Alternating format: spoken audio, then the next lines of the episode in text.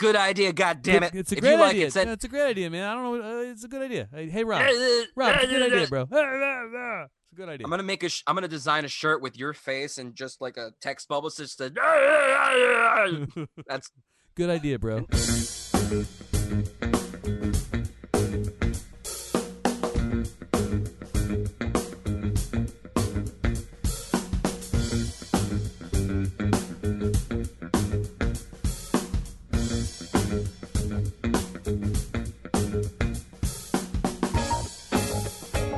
And gals, welcome to Dude Check This Out, the quarantine sessions. Dun, dun, dun.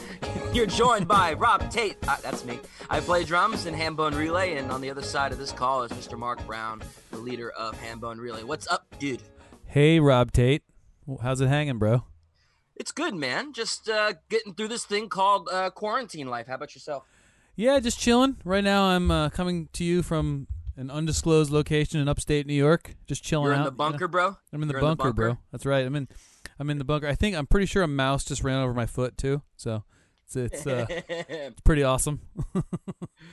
hey, whatever, man. Uh, do you have uh, your wall of horror films to or box sets to get through? Oh, do I? Do I? I got I got uh what I just I just bought Scary Stories to Tell in the Dark, the Del Toro movie that came out last year. I bought that on Blu-ray. I'm gonna watch that tonight. So, Nice. I haven't even heard of that. It's uh, based on a children's book when I was a kid, actually.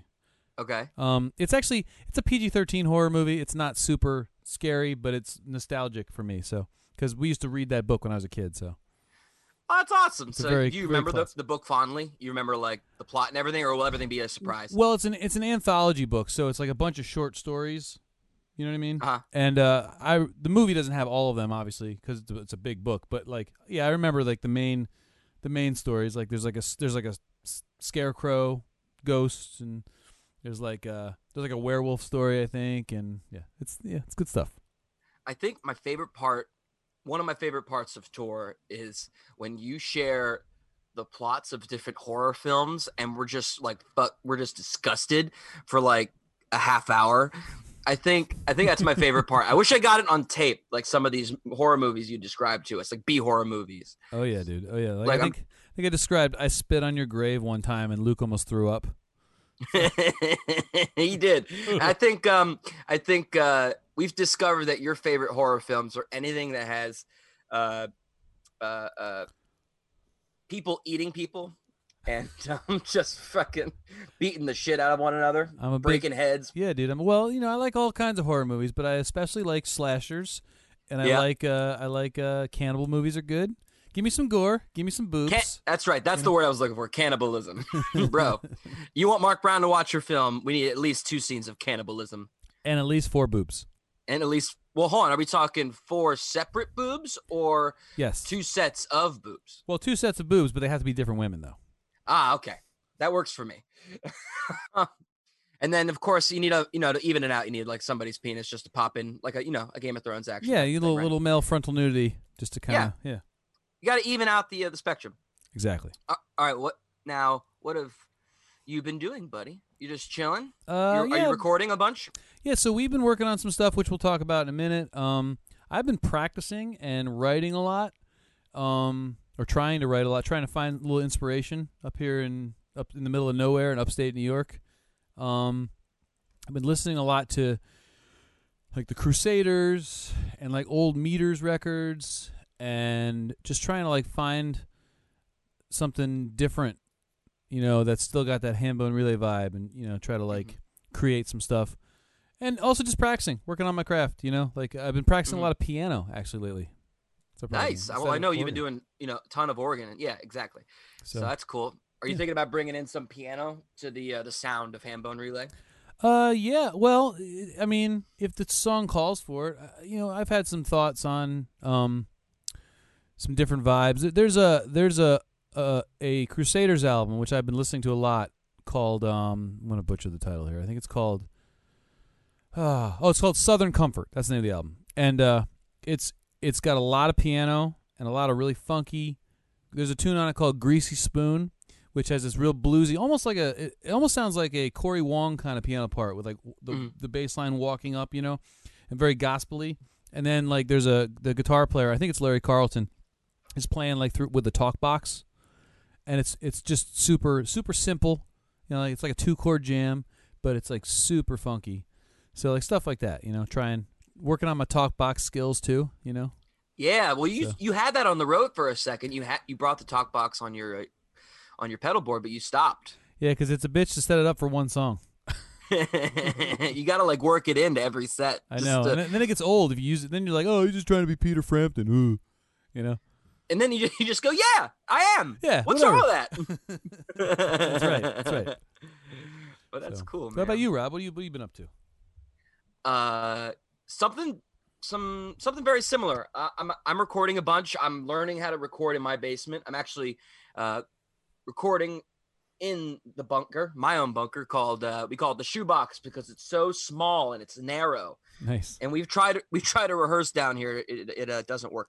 Um, but uh, you were going to record drums down here fine. It's actually kind of cool. I discovered this the other day. I can mic up all my drums, and it's at the end of one hallway, and I could put a microphone all the way at the end of the hall. And there's also a uh, uh, uh, washer dryer in an adjacent room, and you get this really cool reverb Hmm. um, in that room. So I mean, I've been really messing around with that and like playing around with uh, some different recording techniques. Nice. And a note for everyone listening: uh, if you've l- heard uh, the last two original singles that Hambone Relay released, uh, "Extra Guac" and "Whiskey Jar," Rob's drums were recorded in the shoebox, In and the they sound awesome.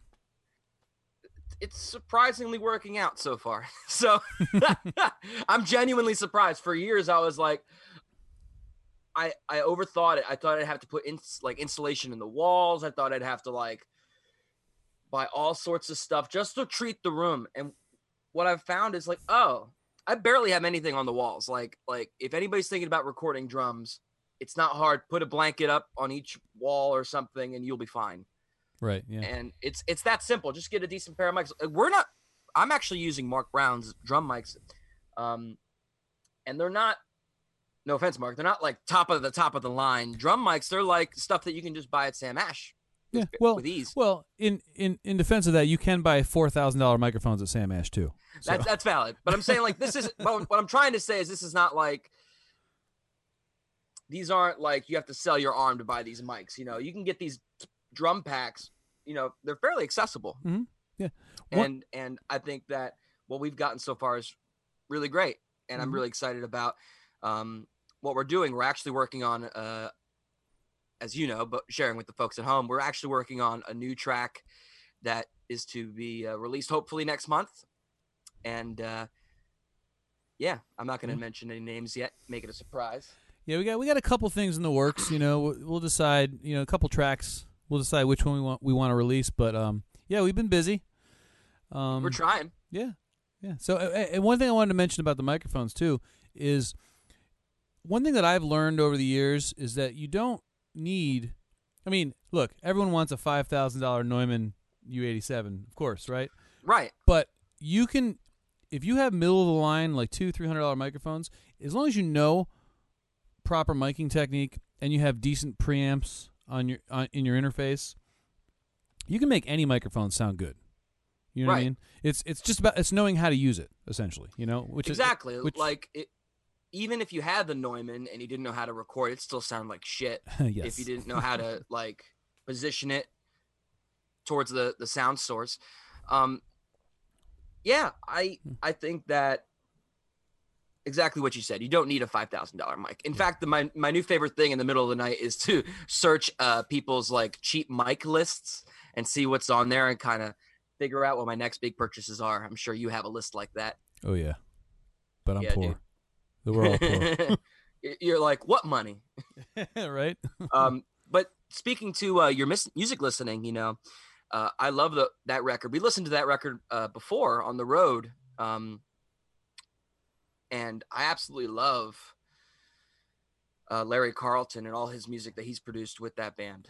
Um, it's fantastic. And Mm. but I've actually doing doing something a little different. I've been trying to figure out what what do we sound like in today's world of like instrumental funk rock, and I've been listening a lot to, you know, like uh, Nate Smith and uh, Fearless Flyers, Vulfpeck, excuse me, and I've been listening a bunch to like Dumpstaphunk, which is my new favorite thing. Hell yeah.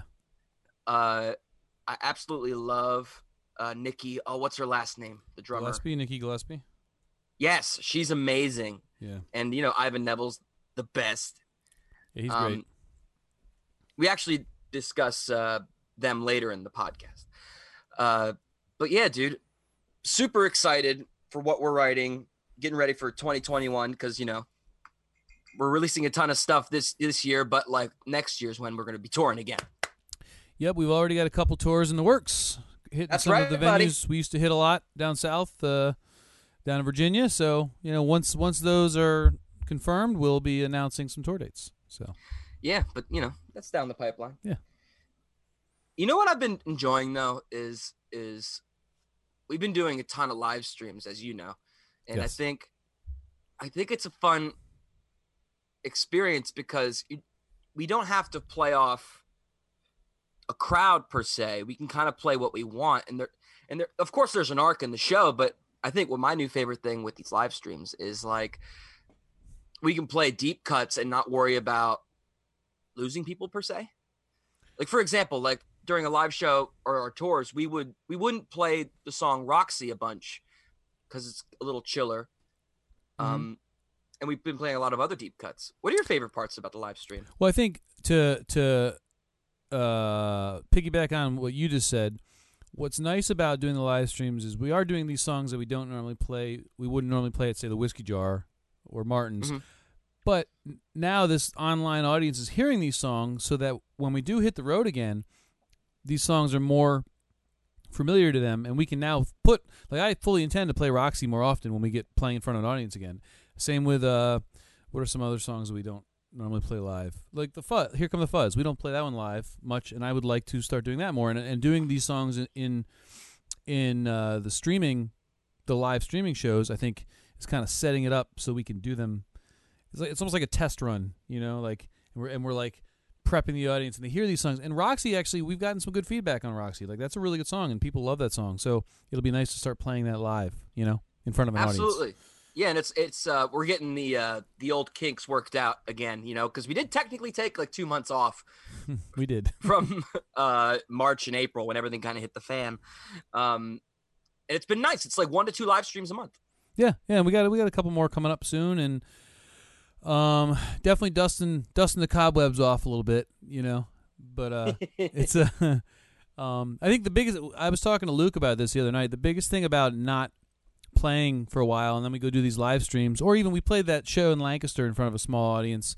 Um, but the biggest thing about the biggest thing that I miss is not so much the songs. Like we remember the songs, the notes, the chords, all that.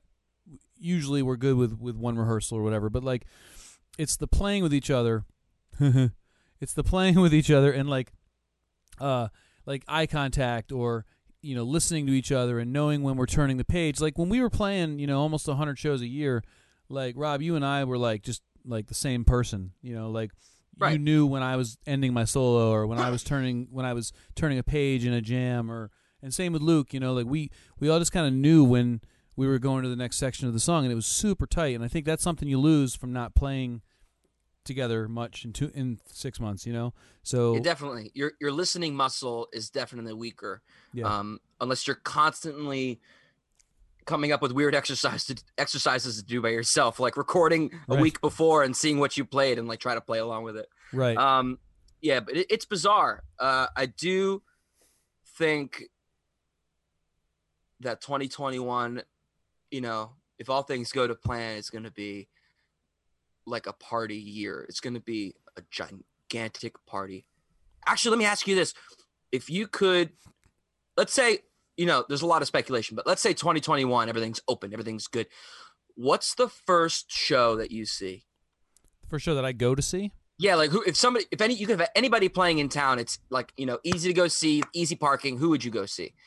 Like who- who are you dying to see in 2021 if everything opens up? Oh man, that's a good. You know, oh, I'll tell you. Okay, so you asked me what we've been listening to and stuff. I've been listening to a lot of Billy Strings lately, and I've never seen him live, and I would love to see him live. You know, Um, he's actually doing yeah, he's great. He's been killing the uh the uh, um social media game. mhm. He's great, man. And I, you know, I knew who he was, but I'd never really like listened to him. And we've have a lot, a lot more free time now, obviously. So Mm-hmm. I'm like watching a lot of his YouTube videos and listening to him. And um, he's he's freaking awesome. Him and Jason Isbell, who I've always loved, but never really dug deep into his catalog. And I've been listening to both of those guys, and mind blowing, man. So I think one of those two guys would be my first show. Oh yeah, that'd be killer. I would love to like see some uh some collaborations. I would love to see like some crazy weird mixes of musicians. I think that's what I want. Like people that have been dying to play with each other but because of this virus can't. So like if I could create like what what kind of super group would I would I like to see? I would like to see I'm just thinking like I good- would love to see I've been falling in love with this drummer named Carter McLean who plays with um oh shit he plays the lion king on broadway but he plays with uh what's his name? The guy that plays guitar and, bass at the same time. Um Oh, uh, Charlie Hunter. charlie hunter. He's the he's insane. He's my new favorite drummer. I would like to see him play with leland sklar who's like a stu- studio session great on bass. Right. uh organ i would love to see. With john ginty. Ooh, john ginty because he's insane yeah, he's great. who would you with, put uh, on guitar if you could Um, ooh, in that group. yeah That's a, uh, Well, you don't know Carter very well, so let- Yes. let me see. I would like to see Corey Wong with that that'd be cool. amal- amalgamation because you kind of get different pockets of music all collaborating, and it becomes like a genreless thing, Yeah. which is my new favorite like idea: genreless music. I so you want to? I'm gonna go genreless on you right here. I'm making my here's here's my uh Your super star band. So Chris Thile on Mando, Billy Yes. Strings on guitar, Bruce Hornsby on piano. That's a weird one. And I'll tell you why because so uh, we talked about this with Squaring the Circle. Uh, Hornsby did a did an did an album did a bluegrass album with Ricky Skaggs, and it's really good, man. It's really really good. So Hornsby's you know bluegrass chops are pretty amazing. So I'd love to see him in that band. That's as far as I got. I didn't get bass and drums yet. Working on it, but but uh, Is it, or is it because you don't you don't? Oh, I you just hit my face on the microphone. Is it your first day, Mark? It's my- I remember my first podcast. what, what were you saying? I was nothing. I got nothing. It's Aw. fine. For that group, who would I put on bass and drums for that group? I think I'd see. Uh, ooh, it's so interesting. Would I go? Huh? Do I go older? Do I go? Or do we go newer? Go whatever you think would be awesome. What would be awesome if we're thinking genreless? Like, go. Let's get weird. Yeah, it could be anybody. I would like a- to see JD Beck on drums. He's Uh. like a super young kid, but like he actually I don't know how young he is. He's got like a baby face, but he's an incredible drummer. And I'd like to see Mono Neon on Ah, bass. okay, that'd be cool. Let's play around with the genres. Let's see some weird shit. I like that. That's cool. anyway, if you guys have a an interesting super group you want to see, I guess keep it to yourself. No, Um, you can email but- us at hambonerelay at gmail.com because we, we need something to do. So send us some shit to do. In fact, if we if we see any good ones, we'll put them up on the on the next podcast. We'll mention them. Hell yeah. Uh, yeah, man. I think 2021 is going to be the year of the like the year of the party. You know, that's gonna be like just our Chinese New Year. It's like ah. I just Um, want I just want to go out and just start start hugging and licking hippies, dude. Ah, maybe not licking.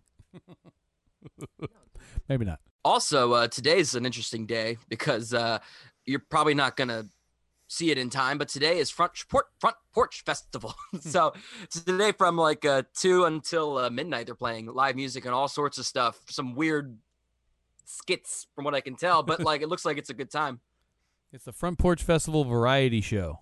That's right. They added that little tag because they did. They didn't want to cancel, cancel. They just wanted to like. They wanted to keep it going, so that it wasn't a total bummer for everybody this year. And there's a uh, there's a documentary they're going to be showing about the band Danger Muffin, which is pretty cool. They're uh, they actually we the the the bridge, otherwise known as the used to used to uh, play with those guys a lot, and they're they're a great band. So they played Front Porch Fest last year, I think. So Yeah, I'm trying to avoid carbs, so I'm not gonna listen to Danger Muffin. ha But um, psst, ha ha. um, ha ha. Do you hear the crickets? Actually, you can right because I'm I'm outside, so there's crickets right behind me. Huh. No, I can't hear them. I. Okay. I got nothing. Anyway, let- moving on. In other news, um, there is some stuff we got to talk about, which is that today is also Record Store Day 2020. Ah! Um, so when this comes out, it'll be a little later than that, but uh, or we'll be past that. But today is Record Store Day, and there's tons of great music out today. Actually, you'll you'll appreciate this. Today they're releasing Elton John's record, Elton John, with on re-released on vinyl, remixed and mastered with some demo tracks of the Mm. originals. That sounds good. Yeah, like they I think they put um Take Me to the Pilot, the demo, and maybe your song demo. Oh, cool. I can't remember. They're also releasing uh, new remixes of Instant Karma. They're releasing the Black Keys are releasing a 45 uh, RPM edition of Let's Rock, and the Who's releasing Odds and Sods, some uh, side tracks and B B sides. Oh, sweet. Um, tons of new records. So please, even though this is released after Record Store Day, please go support your local record store. And if not, please go buy records online anywhere you can. I personally love Princeton Record Exchange, or if you're in Philly, there's a ton of uh, different record stores. I don't know if they're open at this point, but I would also recommend going to www.hambonerelay.com and uh, pick up a copy of Say Hi to Earl on 33. that's right, baby. Um, who knows when we'll be touring again? So like, go grab your vinyl now. Amen. And we may have something in store for vinyl next year. Wink, wink, nudge, nudge. mm-hmm. Maybe. we'll see. There's a lot in store. Um, but yeah, it's really exciting. I actually think I'm gonna go buy maybe not some new records. I I just I need two things. I need a record player. I don't have one. that might help. I have records, but I don't have a record player. I do it in, to support the artist. And I love the fact you can like read the liner notes on a vinyl, you know? Sure, yeah. Vinyl sounds so much better too, man. They just sound great. I don't know. Speaking of better sound quality, do you remember that thing the it was supposed to be a music player that Neil Young was pushing? Oh, remember this? yeah, yeah. He was doing something. It was like I think it was digital music, but they were they were they were releasing it at like 96 kilohertz sample rate, which is like I don't know, man. This the human ear can't hear that. Well, he was trying to argue that he's trying to release something that, to, that had like the same music quality as like a vinyl would, but Oh, really yeah. trying to come up against Yeah, that's right. iTunes and all that. But that was years ago. I don't know what happened to it. It, it was a weird player, if I remember correctly. I If remember. you guys are at home, go look it up. Sorry. Yeah, I remember discussing that as a, I think we talked about that as a band years ago when when that article first came out, and it was kind of cool, but nothing ever nothing ever came of, of it. Yeah, it kind of died. Hmm. Um, here, real quick. Yeah, it's it's like this orangey yellow looking triangle uh player. It's called a a Pono. Ah, Pono Music. nice. Uh, yeah, it dis- it was discontinued in, April 2017. oh. Um, I'm curious what happened with it. It just says it's discontinued. People don't like you. If you're gonna come come out with a new medium, it has to be like awesome. People people don't like buying new shit unless it's like worth it. You know what I mean? It's like it's like I don't. Well, I guess I don't know. Blu-rays kind of kind of took off. What's that? Sorry. Well, actually, I was I had an argument about this online with somebody. I won't mention any names. Uh, or not an argument, just a discussion. So they were asking. They were in a band. They were asking like, uh, "How do you listen to music?" And and uh, people were commenting CDs, but and I argued, well, the car, the, the American car, I'm sure worldwide, cars don't have CD players anymore, which is a huge sign that CDs are out the door. Right. I mean, people still like buying them and everything, but like vinyl, if we're talking about selling physical products, vinyl is the way to go because it's the art. You can frame it, and, and like people who are audiophiles love vinyl anyway. Mhm. Yeah. Like, and Vi- there was a big there was a big pushback. Vinyl with well, vinyl. I think I think vinyl with with with a uh, digital download is the way to. You know what I mean? But Yeah, then again, I- again, because of Spotify and stuff, nobody even buys digital downloads anymore. No one cares. Right. It's all on Spotify. I mean, it, if you do get a sale on a digital download, it's like gold. yeah, I know. right? Um, we haven't. I don't think we've sold an album on on Apple Music in forever. you know. I I I think, and I got really depressed about that. Actually, that same thought. We've talked about this ad nauseum, which is like, oh, no one's buying records anymore. I think we just finally have to pivot. I think musicians. I think the way we listen to music and sell music has to change. Uh, what that is, I don't know, but it's hard not to get dark and consider yourself like a glorified T-shirt salesman. There's a there's there's a way. It's like it's like uh you know when when no when MySpace was the big thing, and then Panic at the Disco started using Facebook, and they were like the first band to really hone in use Facebook for to promote their music, and then now everyone uses it. You know what I mean? Like there's a thing, there's something out there that some band is going to harness and just bl- you know. Here's the next new thing. We're gonna thing. do you know? it, bro. We're gonna do it. That's right.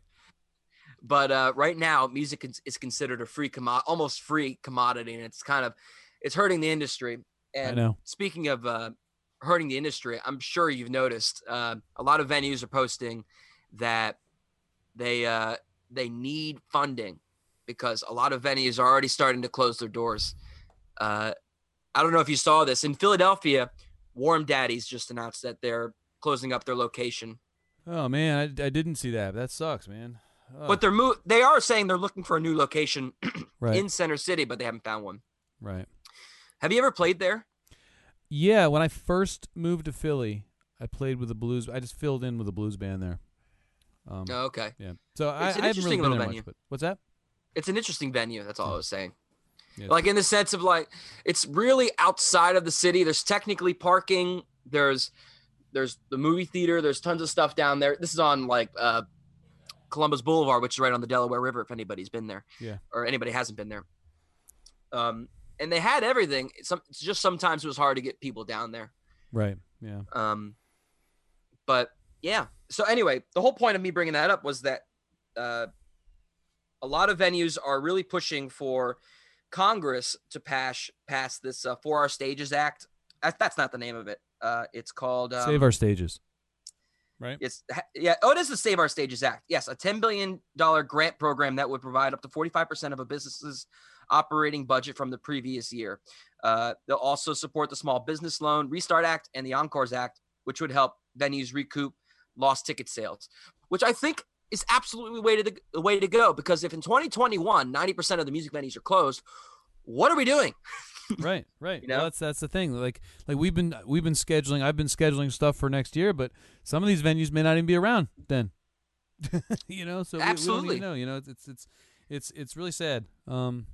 I mean, I think the other positive note about, I mean, the positive thing about this is like maybe we move, people move to backyard shows again, which I've done a few amount, a few of those since quarantine, Yeah. Yeah. like backyard shows. Mhm.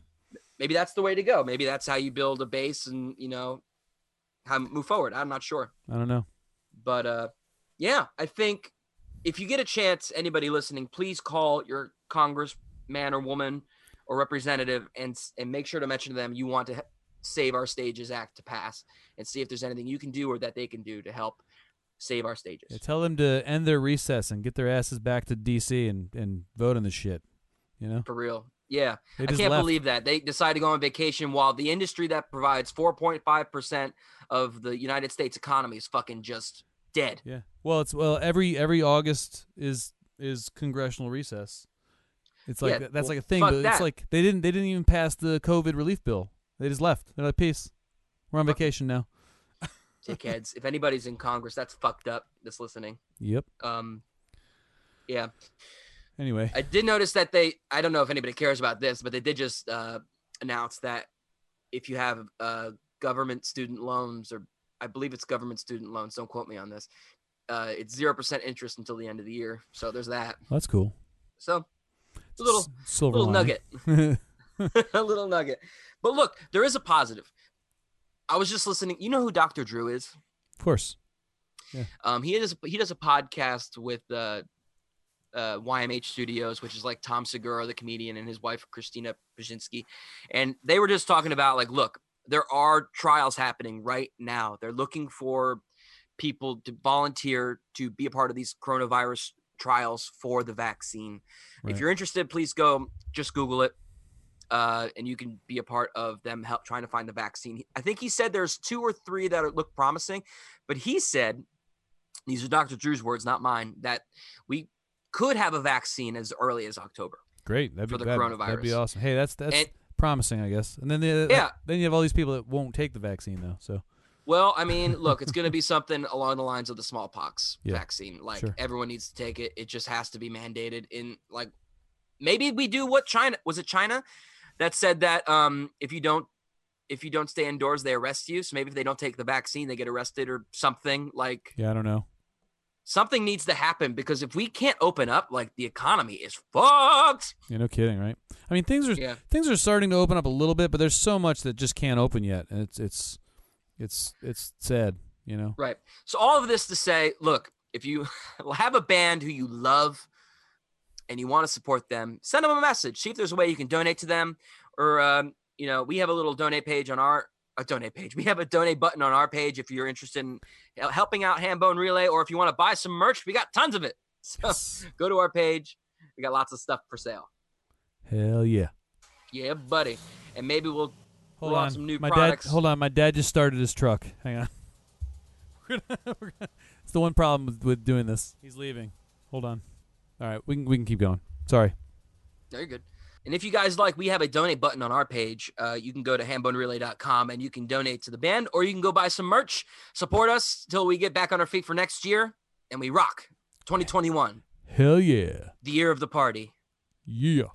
We should name our next record that or something to that. Year of the party. Nice. Year of the party. Love it. 2021, and then the uh, whatever the double dot, double dot is, not a semicolon. A uh, Double colon. What's that? The double dot is a colon, right? Is it? Yeah. I thought that was the one with like the, the, the comma on the bottom. No, that's a se- that's a So just a colon. Yeah. Okay, got it, got it. I learned something today. um, 2021 colon the year of the party, Hell yeah. and it- it'll be like a Where's Waldo on the front, and we'll be on the front of the front cover. You have to find us. I like it. hey, good Yeah, story, know, bro. Anyway, uh, today on the podcast we have our very good friends that we tour with, play with, and joke with all the time. We love them, and we hope you do too. Squaring the Circle from Baltimore, Maryland, wonderful jam band, and uh, yeah, they're the homies. Here they are.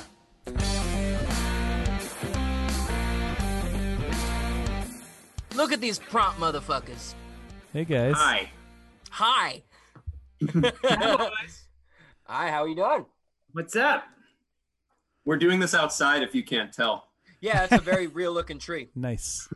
Yeah, Nice. How do we sound? Do we sound okay? Good. You sound fine. You sound yeah, you sound great. Whatever. It's cool. Try- try- Don't worry. I heard I heard your best albums of the '90s podcast. We sound fine. we were joking about that. It's cla- classic. Wait, hold on. Were we quarantined on that episode? Uh, I believe so. yes, yeah. We were working out the kinks, Carl. God damn it. Yeah. Were you now? Is that the one that? Yes. The kink, the kink, the kinks were jog being getting drunker and drunker during the the entire thing. Is that the It one where Mark so great. was- that you were telling me where Mark was so drunk that he couldn't defend his own selection? No, that was was the that was the 70s or, se- 60s. the Yeah, yeah. 60s. Yeah, I, I, a bottle of scotch. Rob made fun of me for picking picking a, an album, and I literally couldn't defend myself. I just Oh, you know what it was? It was Cannonball Adderley's. Um, great album. Come on, live Yeah. live at the club, bro. yeah, but I was like, really? Yeah, Like- like really. top, top top ten. I'm sober now. Now I can defend it. in the 60s.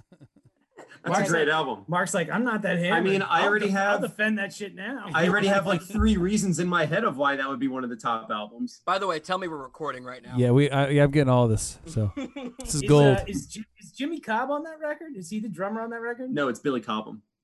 Yeah. Is it? No. no, No. I don't know who it is. I don't know who it is. I know I'm pretty sure- Joe Zawinul's on keys. I don't know. That's all I know. It's either Blakey or. Uh, It's not Blakey. It's, Is it uh, Elvin? No. No. I don't know if Elvin plays with him. I don't think Elvin played with him very often. I get them mixed up. Are you looking, Robert? I'm, looking. I'm yeah, looking. give me a sec. Oh, Rob's got it. Oh, you got it? I got Okay. it. Sounds good. I'm Good, lazy. sounds- Have at it. Sounds good. Sounds good. Uh, sounds good. Have at it. How are you guys, man? I miss you guys. Miss you too, man. What's what's new with you guys? Rock and roll, and we were just trying to write some new music. So, needless to say, that was a frustrating endeavor. no, I love it. Are you writing more instrumental stuff or more vocal stuff these days? no, we're actually trying to write some vocal stuff, which um, um, may or may not be a mistake. We'll have to see how that rolls. But nice. it's been fun. You know, it's been fun kind of writing, um, kind of getting back to at least my roots with, you know, um, especially I, y- today is the 20th anniversary of Allen Woody passing. Oh wow. Oh, is it really? And- yeah. So, um, uh, that that early mule stuff was a huge influence on me coming out of high school, and really like when I started on guitar. So now, kind of right, the, one of the songs we're writing now is like it's a pretty hard hitting, you know, rock and roll blues tune, and it was just kind of fitting that we were we were messing with it tonight on the 20th anniversary of Allen passing. It was pretty cool. That's awesome. Do you guys have like plans to go back into the studio? I mean, now that you're writing again, or you have like an end date or start date to recording? No, no, and the reason is is what we want to do with the next record is we want to. With the first record, we felt like we made a mistake by having, um, just enough tunes plus one or two to make the record. You know what I mean? Yes. Whereas I think with the next record, we want to have we- want to make an eight song record. We want to have 16 songs in the bag that we can we can fashion the record in a way that it you know it really kind of flows and makes sense. We also- Absolutely. What you guys have been doing, like releasing singles along the way. I mean, the reason we we've been doing that is because it's this it's how fast we're working, right? In quarantine, you know, sending drum tracks and basic demos. Mark's been writing, you know, most of it, and then I, I try my best to put a drum take on with what I got and just see what happens. we had But some with yours, pre-recorded stuff too. We had some stuff that we'd already done that we just Yeah. in the can. Yeah. Oh, nice. Yeah. But Are you um, guys recording everything? All, like everything you guys are recording is at your home studios? The last two track two tracks that we did, Extra Guac and Whiskey Jar, were all done in our separate studios. And those are those are fantastic. We've been listening to those. Uh, me and the kids were listening to those on the way to Ocean City, and that's uh, fun. love that stuff, man. I've been killing it. And the thing is, the nice part is, you guys really have like. I'm surprised to hear that it was all done in separate home studios because whoever engineered it, whoever whoever ended up mixing it, really did a fantastic job. That's the mastermind, Mark Brown. He mixed it and he learned how to master in quarantine. Took, so I he took some, took some classes online how to master too. So I'm now This a guy. mastering engineer. This Man. guy. Takes classes in wearing two shirts and mastering. Well, hold on. I'm wearing two shirts too, but this one's extra You guys are the two I'm in. Hey man, it's it's cold up here. I I'm in upstate New York, man. It's freezing up here. I forgot to wear my Rob Tate shirt. Ah, But back to your record, though, I think I love. How do you say it? Yunk, Yonk. Gionk. yonk. Gionk. I love it. Um, but Yeah. I love, like, making. I love, I love the songs that Carl sings on. I love them. I, I wasn't ex- well, not that I wasn't expecting to. That's a terrible thing to say. I was just surprised. I was like, these are great. The first four tracks I remember playing over and over and over again. Not to say the rest of the record isn't great. I love it. And um, to hear what you guys are coming up with next is uh interesting. Are you going to do mostly vocal tunes or a mix mix like kind of like the last record was? It's interesting because I think we're moving in the direction of doing more vocals. Um, we're moving in the direction of kind of uh, trying to make s- some things a little bit more succinct. I don't know if you know this about that first record, but whatever we had to say on that first record, we took a long time to say it. no. You know, That's right, right, right. to put it. So- There are some long Yeah, tracks. Yeah, 12 yeah, yeah. minute song, 14 minute song, 15 minutes. You just like saying it a lot. Yeah, exactly. I don't think Right. that that's going to happen again. and in multiple different ways. right, exactly. This would be cool. To, this would be cool to, if we, dude, we should do this in seven then in six, and then in seven again because Ugh. everybody's gonna love that.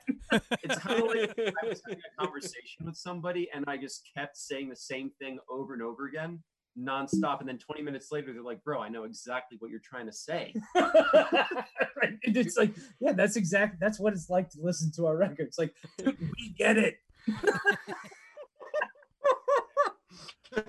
oh my Which god, we just did. We just did that exact same Yeah. thing. Isn't that funny? that's so funny. We just released um, a live track that we uh, did a video recording last year. It's about how long was it, Mark? It's like nine minutes. Yeah, That And was with uh the cats from Solar Circuit, right? uh, it was uh, Becca from Solar Circuit and Trap Rabbit. Um, and we Nice. did, and we did it out in uh, Westchester, PA. But we did the video recording, and we never released it on uh, Spotify or anything. But Right. We finally were like, I guess we have time now. Right, right, yeah. Well, you know, I mean, yeah, everybody's got it. Everybody's got a little bit of time to do whatever they they're pleased to do. I Right. actually, I, uh, what I started doing when the, when the quarantine started was, um, I didn't really play, um, like regular kind of like fingerstyle guitar for almost, almost a month and a half, and I just played slide. Yeah, So now I'm gonna do- like that's another kind of thing we're gonna start incorporating into the into the sound as we go forward. One of the songs we're working on is slide bass. Yeah, that's awesome. I'm so excited. yeah. I, I actually made I was t- I was telling these guys I was joking about it earlier because because um I made a playlist of you know like songs I want to learn just like just learn the solos from and um I think it's like a 15 song playlist and like nine of them are Derek Truck songs. I'm like, oh, oh God, this is I'm this is ne- I'm never gonna finish this. Hold on, which ones though? Which ones are you gonna learn or try Um, learning? So I already started. Um, so I, I'm really, I really love that record. Uh, his live at the Georgia Theater record that he did. Yeah. Um, and in particular, uh, Kamale, um, gonna move, and um, I wish I knew. Hmm. Um, which are uh, I wish I knew. Obviously, being a um, being an old soul tune, um, and he just he just does some stuff on those on those songs. It's you know certainly as a novice slide slide player, it's it's it's a it's a mountain. It's a Oh. mountain. It is. I mean, the kid's been doing it since he's like been like what nine? Yeah, yeah. Like, he just playing at slide. eight or nine. Yeah, That's an, that's nuts in itself. But Yeah. I love all of Derek Trucks' early stuff. Pre Susan. I see. I love I love the Susan stuff too. I think that you know that like that that album that re- they flavors. released. Yeah, the album they released Oh, yeah. with both- with both the Burbridges, um, with like Midnight in Harlem on it and stuff like Revelator. that. That was yeah, that was Mm-hmm. fantastic. Um, and then they yeah, and then they they had to go ahead and go slumming with Tim Lefebvre on on, on bass. Like, are you kidding me? One of the best bass players on the planet. And um. Did he play on Blackstar? David Bowie's Blackstar? Yeah. Yeah. Wow. I think he was yeah, he did I think he did a bunch of uh I think he did a bunch of uh Scofield stuff too. Like I mean he's Really? he's a he's oh, a- I didn't know that. I knew he was on Blackstar.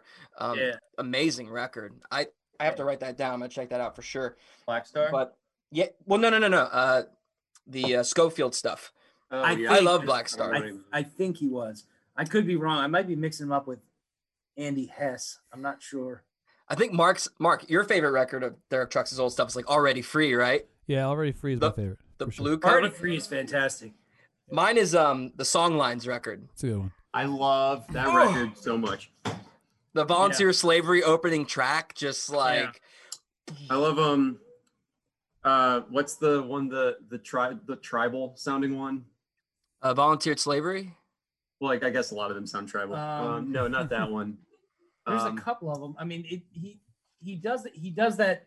Yanrico was fantastic with kind of in, Damn it, I can't Maki, sing. so I Maki, can- Maki, is it Maki, Maki Barani or whatever it is. I'm gonna tell you in a second. It is. Well, I like this sky. That's a song. Yeah, But no, it's um Sahid. Yeah, it's Sahib Teri Bandi. yeah. Maki Madni. Which record's that off of? So It's he's on. done- It's on yeah. Songlines. and he's done he's he's been doing that song i remember seeing him when um Oh yeah. i saw him in baltimore at a place called fletcher's which was you know, the size of my living room. Yeah. He was 19. He was playing with a band called Schleigho out of New York, and they were they were crazy too. They were amazing. This amazing jazz funk band. If you get a chance, go on um, go on uh, like Spotify or Apple Music or whatever you have, and check them out. S C H L E I G H O. Um. Anyway, so uh, yeah, Derek was just he was I think he was just starting to get into that.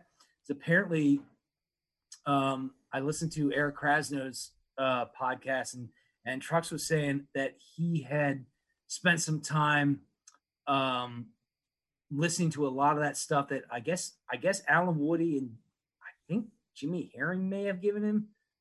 You know, I mean, like this, like this Pakistani stuff, and then like a bunch of like the sacred steel stuff, like your Aubrey Ghent, and like, you know what I mean, like all the Mhm. stuff that like Robert Randolph is based, you know, is kind of based in, and he was just absorbing that at age 19 as you know already a mature player and already just taking it all in and just really just you know Taking some time and really like revolutionizing his playing in that Yeah. sense. yeah Yeah, you could say that again.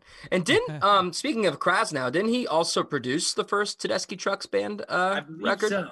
I believe so. I know he played bass after Oteil left. Um, Krasno played bass on tour with them for a hot minute, which I didn't know until I until I heard that podcast. Mhm. Um, uh, I definitely didn't see it live, like, um, but I, yeah, that's what he was. He was like, because they were talking about right, because they were talking about Kofi, and they were just like, you know, Krasno was just saying, and Mark could probably speak better better than anybody about this, but he was like, you just stood next to Kofi and just watched absolute like magic happen. Like apparently, and, and and I've heard it from like the recordings and stuff like that, but like I can't imagine being that close to it, watching all of those. It's like a endless waterfall of ideas. Yeah, yeah he was brilliant for sure. When I saw him play with the Nth Power in New Orleans, and I was like in the front row, and I spent a lot of my time watching Kofi because he was just like, I think magic is probably like the best way to put it. Honestly, that's what it looked like. Yeah. No, I love that. Players that make you feel like you're flying, that effortlessness, that just like you're you're on air, that something's lifting in the air. It's Yeah. it's magical. That's Well, he exactly had that what weird thing where, uh, where again, Mark could probably speak better to this, but like it looked like he was hitting the keys, and it almost looked like it. It almost looked random, and it almost looked like he never really struck the keyboard. And as a guitar player, like it did, like that doesn't make sense to me. But like it was just kind, he was just kind of like smiling and just. It's like how Keith And- Moon would play drums. You know what I mean? And, and, like all of a sudden, like this absolutely gorgeous rhythm and you know rhythmic and melodic figure would come out of him, and and it would just be like, where the Right. hell did? I didn't know you even hit anything. His Oh, hands are just in the air. That's insane. I mean, Kofi, man, what a treasure. Uh, we have a friend named Rachel Ann that told us some great stories. She's close with those guys. They Well, know you guys know Ann. Rachel. Yeah, we know. That's Rachel. right. You guys know Rachel. She Yeah. told some great stories about Tedeschi trucks and how Kofi's just like the most down to earth, chill dude ever. Yeah, Yeah. she did Um, always say that. Yeah. yeah, she and I, she and I went to um we went to go see them at the Warner Theater. She grabbed tickets and um uh we went to dinner with Kofi oh, that's cool. at uh, a, s- a steakhouse across the What way. did he get to eat? What was his favorite drink? No idea. No idea. Did he hold his fork like this or like this? How did he cut his knife? I want to know all the details. These are things that But- Carl thinks about late at night. Sorry.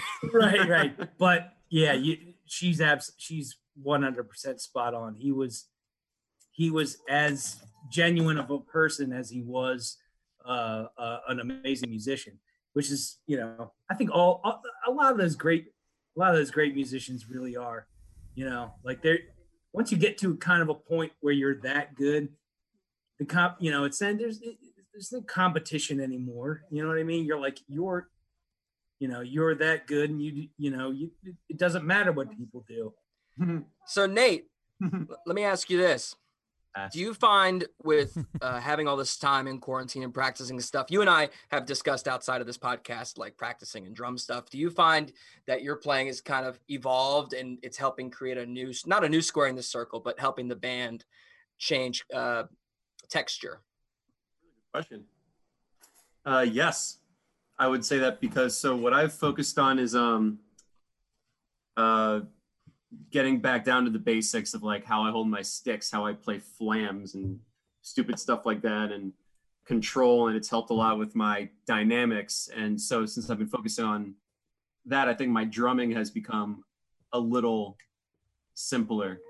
Um, so I guess going back to how Carl said we're kind of attacking writing our new songs, our songs are kind of focusing on that as well. Me and him had a talk right before our first rehearsal, like maybe a month ago, where we were talking about how we've been focusing on the same stuff, getting back down to the basics and listening to simpler music and just like what makes good, what makes good music good.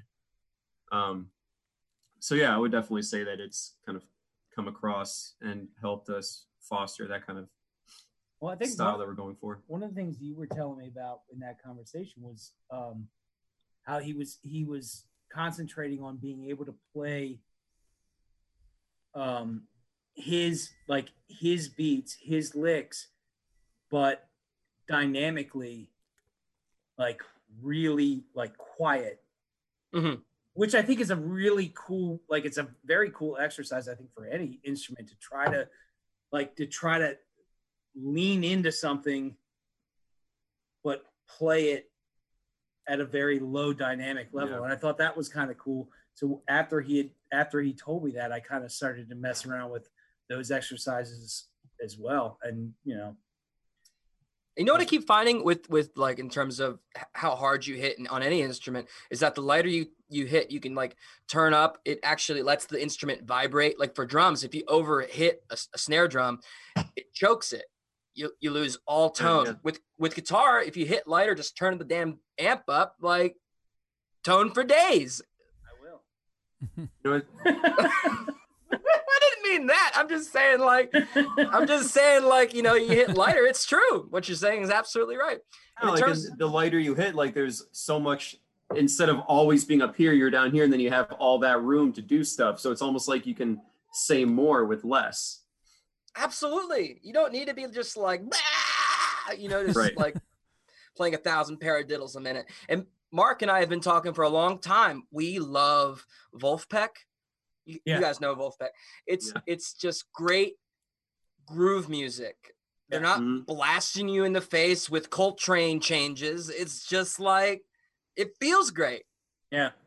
Yeah, there so it was actually funny. I was I was at the beach last weekend and um um well, I, I had already mentioned that, but uh, uh, anyway, when we were on the beach, um we had our little Bluetooth speaker, whatever, and um so I just did an Amazon, I just did an Amazon just shuffle of Vulfpeck and like the kids were loving it all the folks that were with us were loving it.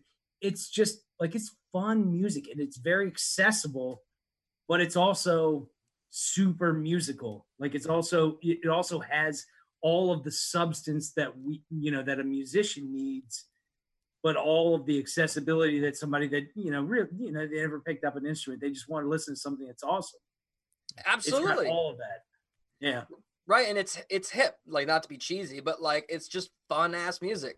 have you And- seen them have you seen them live anybody I saw them live in, in Philly uh, f- a while, ago like five years ago, before Corey Wong was playing with him.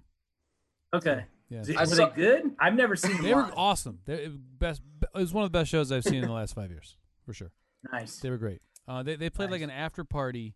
There was like a festival, at the Electric Factory, and they were the after party, like on a small stage outside, and uh, they were great. It was and it was just like the core band, not the extra keyboard player, and not Corey Wong, and they were awesome. Killed it. nice So yeah, That's very cool. We also both saw uh, Theo uh, at the Milk Boy. Theo Katzman, yeah, at uh, Milk Boy, and uh, that was a so-so show. Um, that was also the beginning of their tour.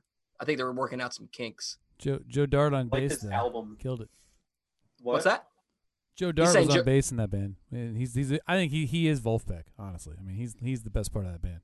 He's a monster. Yeah. He's an absolute freaking monster. Have you guys seen them? no, I, that's what I was saying. I haven't seen them, so I don't like. Tyler saw them once, and he said it was.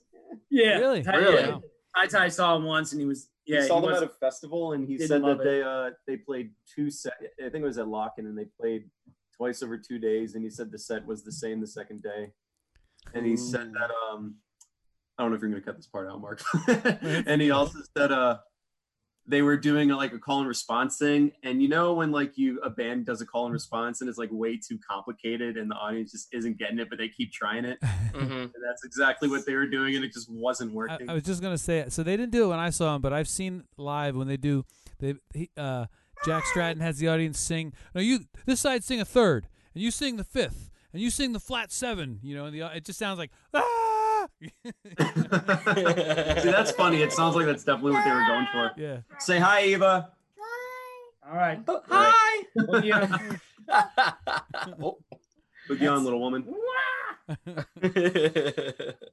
but no, absolutely killer band. Um, I'm trying to think. Have you guys heard about the them selling off the tenth track on their new record? You hear about that? No. How much were they auctioning it off for? Did you see the Oh. video they put out? It, it was so high. So what they're doing is, if if anybody hasn't seen it, is they're auctioning off on eBay the last track on their next record that's coming out. So it's at like fifty grand or something now. It might be even higher than that. No, no, it's higher than that. What? No, I'm. I'm Oh, you should- I'm, I'm like, oh, that's crazy. I'm shaking my head. it's- That's it's- crazy. it- Oh, Yeah, yeah. He's, just, he's doing this with his head. oh yeah. Just like that's, so that- did that's you see the reasoning? what? What would you do if Moon was made of But- cheese? They no, they were. It's. I think it's a ploy. They're just saying that like we're not making any money, so yeah, we're trying to sell off our tenth track. I, well, I mean, what do you think, Dude, Well, the the the main whatever his name is, the main one of the main Woody? one right? of, one of the dudes. I don't know which is the main dude. He put out a video saying that he invested all of his money in a certain stock, thinking that it would take off, and when the pandemic hit, it crashed. So then he lost all of his money. So they're auctioning off that last song. That sounds like a joke. like a That joke. That sounds sounds, like so bullshit. stupid when I'm saying it out loud. There's no way. You're like, I'm regretting saying this. the thing is, is that like, like if they are, good on them, dude. Like they're they're like, you know what I mean? Like every every we all have to find different ways to make money right now. right. because I could, you know what I mean? Like live shows aren't happening, so like, you know, if they're, I mean, if they, I would love to sell. I'd sell the seventh track off of our next record for ten for, bucks. yeah, for fifteen Yeah, let me- bucks and an Let me get my envelope. Venmo out, bro. Hold on. I'm about to send you 20 bucks. It's just gonna be, Rob- it's Oh, no, just be me going. Speaking of trying to make money No, when it's there's just no gonna live, be Rob going Gyank. Is it Gyank? Is it Jack? Gyank? Is it G- Guyonk? and the tracks, I guess, have to average out to our average song length also. So it'd Right, like, So I have to go to 12 minutes, just like yonk. Just, it's gonna be the new number nine. yeah, yeah, exactly. number nine. But I think that's all a ploy. Like, look, we're talking about it on a podcast. Like, you know, people are talking about that. They don't need the money. They're not. Yeah, they're not Any- stupid like that either. They do stuff like that all the time. But the thing I think. is, I think it's. Yeah, it's weird. But the thing is, is even if they did, it's a fa- like it's it's a great, you know, it's a Great marketing. who cares? You know what I mean? Like it's a good way to make money. Mhm. Um, and it's you know, if if there's some band out there, there's some band out there that has seventy extra thousand dollars just sitting around, as most of us do. right. Yeah, I bet of it's gonna be some really big band that is the one that puts their song in it, like Metallica or something Right, like right. that. Oh my god. Can you imagine like Justin Bieber buys it out and you're like, ah shit. This is kind of Dude, awesome now. I didn't. Think We all like know that. it's going to be twiddle. I bet it's actually gonna be uh the keys guy that sounds like a choir boy. What's his name? the keys Uh, guy. Yeah, he he plays keys and he's he um He sounds like a choir boy. Choir boy. Sounds- Choir boy keys guy. No, Is I he the guy that that does guy. the funk stuff, or the guy Uh, that plays drums too while he plays keys and sings? Oh, Josh I'm looking Dion. it up. No, John Josh Legend. Dion is cool though. Yeah, he I, cool. He's re- he's really inspiring because like right now there's not too many touring drummers that sing, and that's pretty cool. I like Is that the a guy lot. that plays Actually, keys while he sings? Yeah, he Actually, plays that's keys. be, Great. that'd be a cool thing, Rob, because you because you sing. What? Do, where where do you where are you with Levon Helm? Love or worship? Uh, both. Yeah. Um, Good Both. answer. Both. um, Sorry, from New York. looking up Shut the up. freaking. What's your third instrument going to be that you pick up and play at the same time as the drums and singing, Rob? Oh, I'm not doing. I'm not doing all that shit. I'm gonna just sit on my ass and pretend. Let's do that. Fuck that. I'm not doing that shit. Hold on. I'm looking up this guy's name. I really can't remember. Uh, all I need. Huh? Hold on. I'm trying to remember what the hell the name of this song is. We'll cut this out. Oh no, this is gold. Leave it.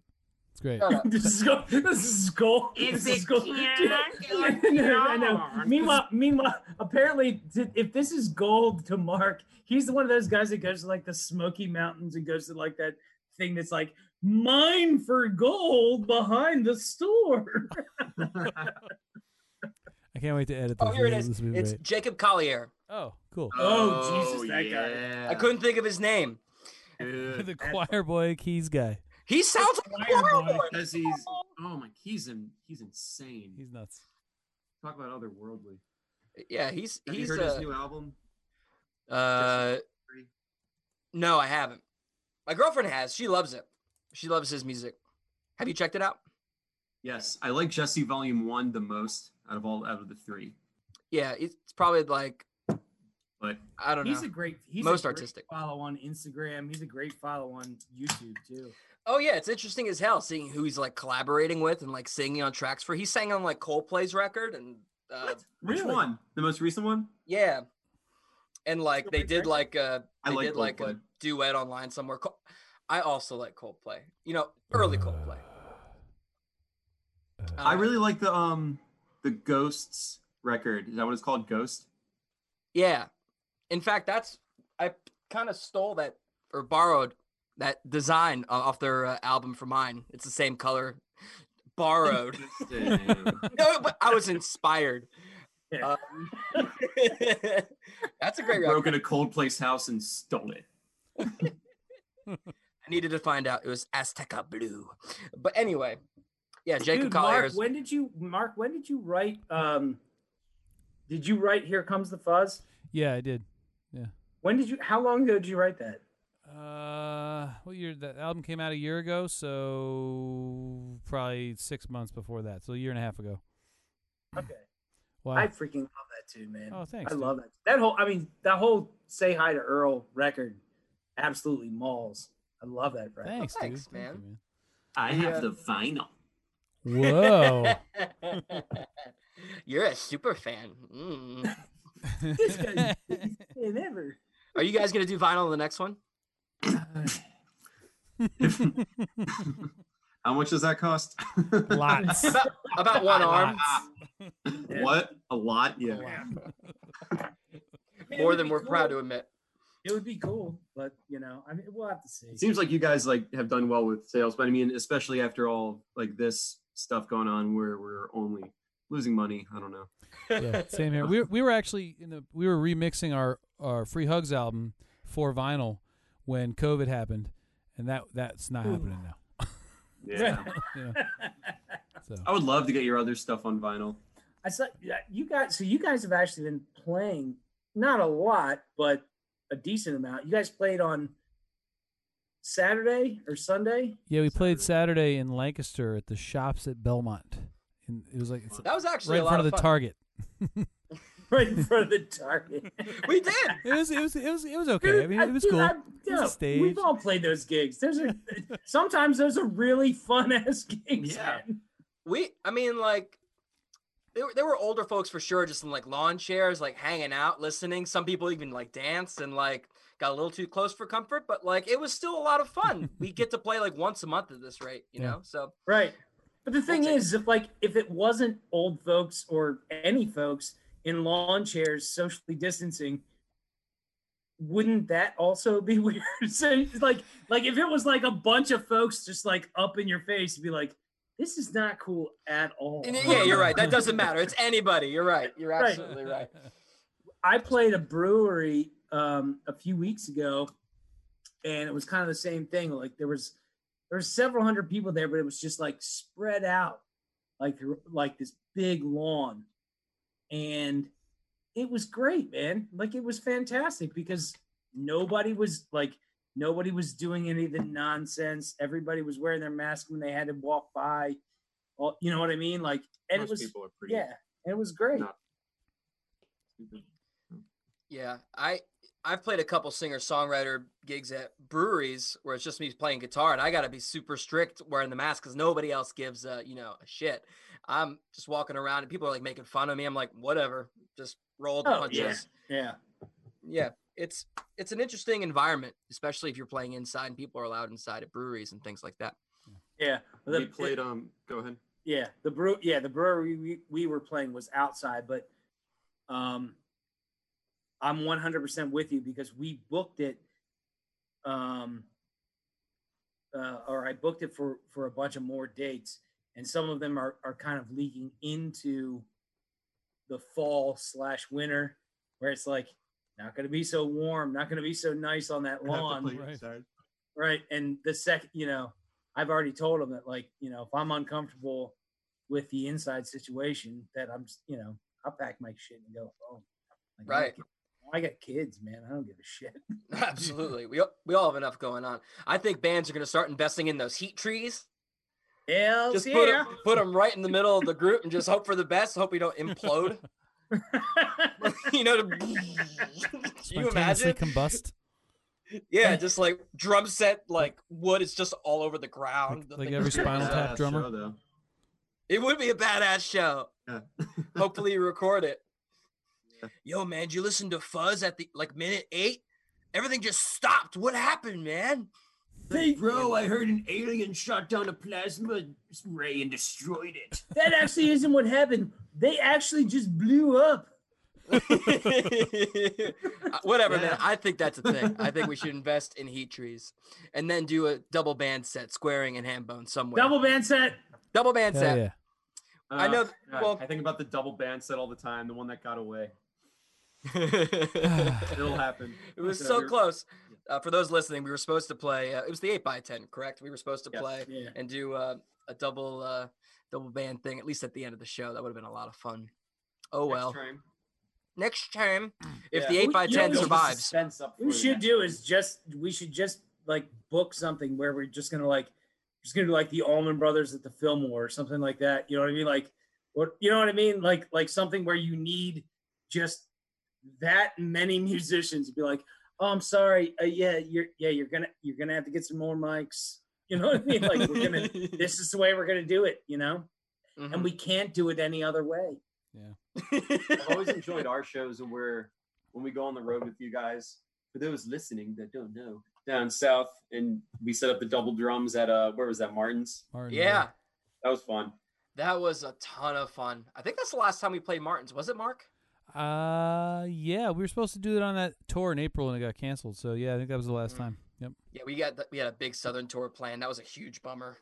No, I was telling Mark that I think about I I felt so bad for you guys. I know you guys had like the furthest and longest tour and um another friend another band that we're friends with, the Frigs, you guys know them. They were supposed to go out to Colorado for the first time. They had to shut all that down. Felt for you guys. Yeah. I felt for you guys too, man. All of our shit got canceled, you know, and I'm sure we were all gonna like level up. We always talk about like you know getting to the next tier. We're like a Yeah. seventh tier jam band. Now we're gonna be a sixth tier jam band. We're working. Six and a We're getting there, guys. We were planning on buying a van this year. Oh no! Next. Wah, yeah, wah. but that Wow, wow, wow. that was on our list too. We um we were really bummed about it. You know, saving up. See what happens. Yeah. happens. now we're just paying rent. Yay! Right? Yay. Uh, oh my gosh. I was like, uh, Did you guys All bring this thing to a grinding halt by talking about how we're No, we- not making any money? yeah. Save Good us, job. Carl. Save us. well done, guys. Great. job. People listening at like home are everybody like, at about- more. listening. This is the moment when And everyone turns the podcast listening off. To hear some more depressing stuff. right, exactly. We'll cut it out. We're We'll going through that too. What everybody else needs in their life is how we're suffering. We're suffering, and you we know you are too. This podcast is sponsored by no one.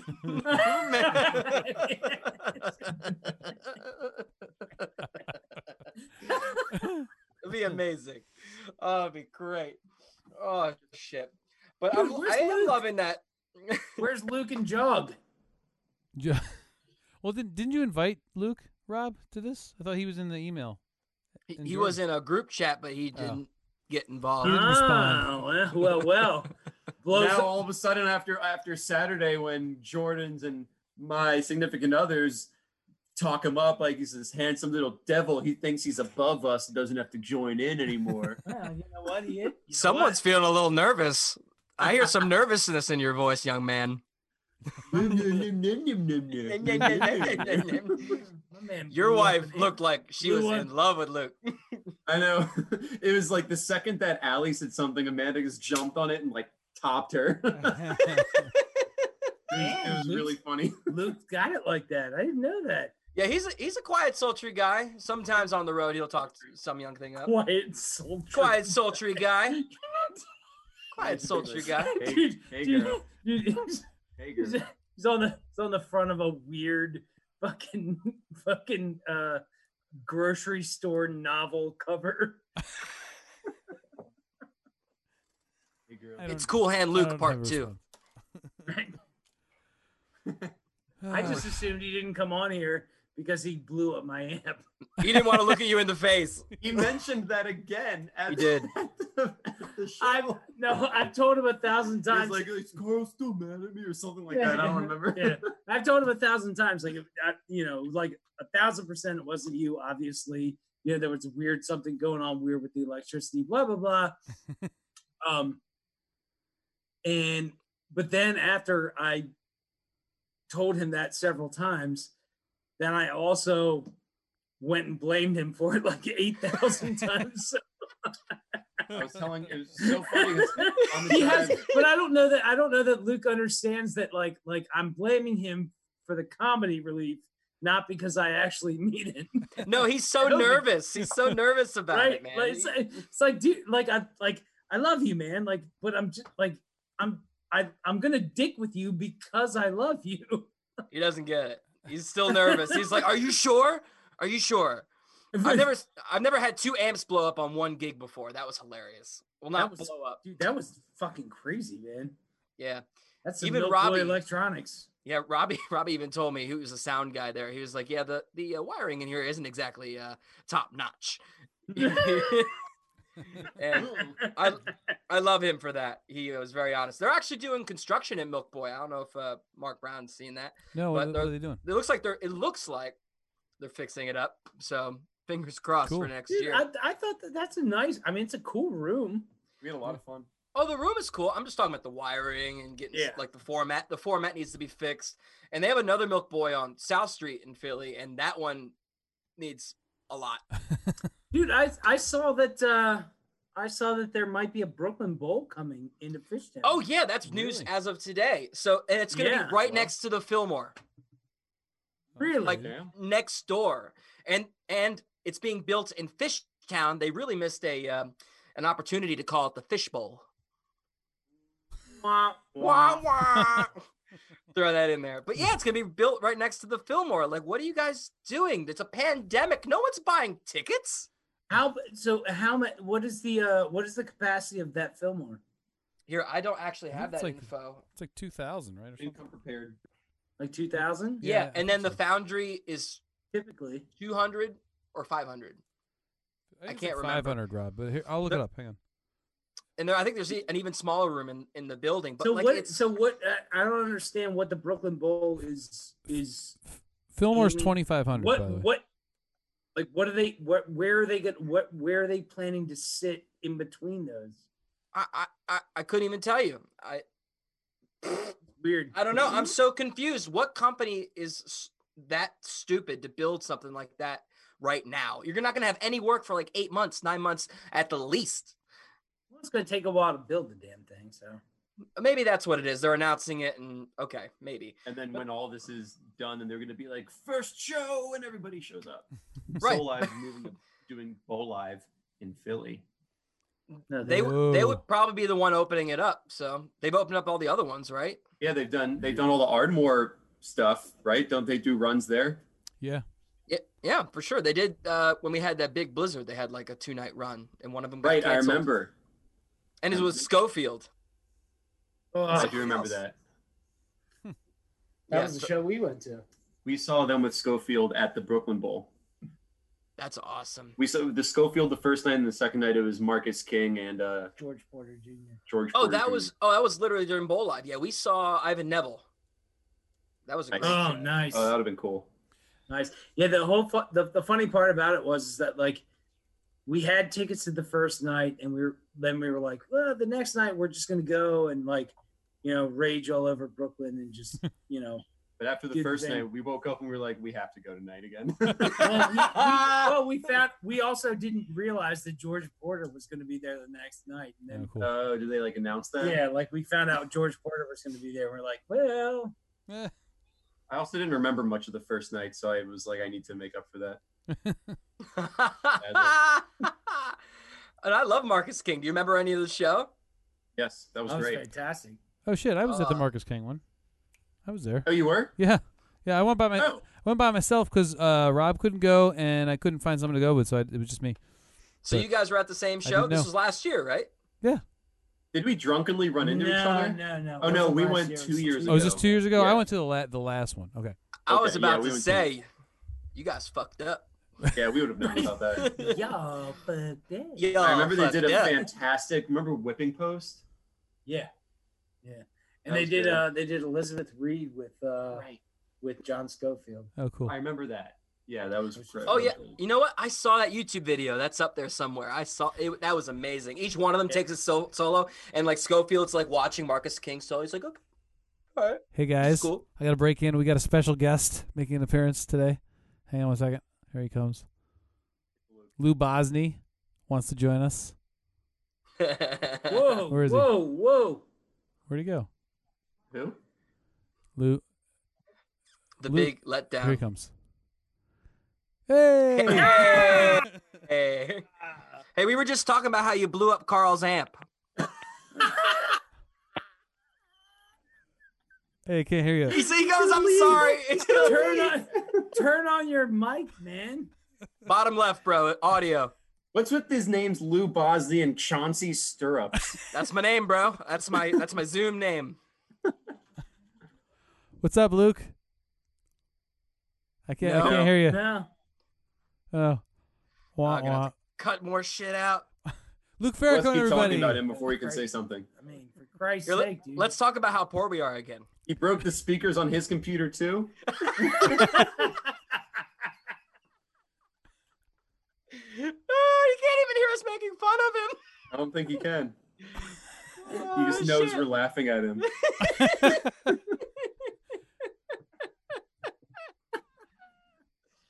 Oh shit. You- I- what are you doing? Is, is he from Boston?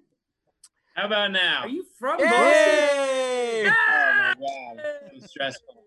Welcome, Lou What's up, y'all? Hey, buddy.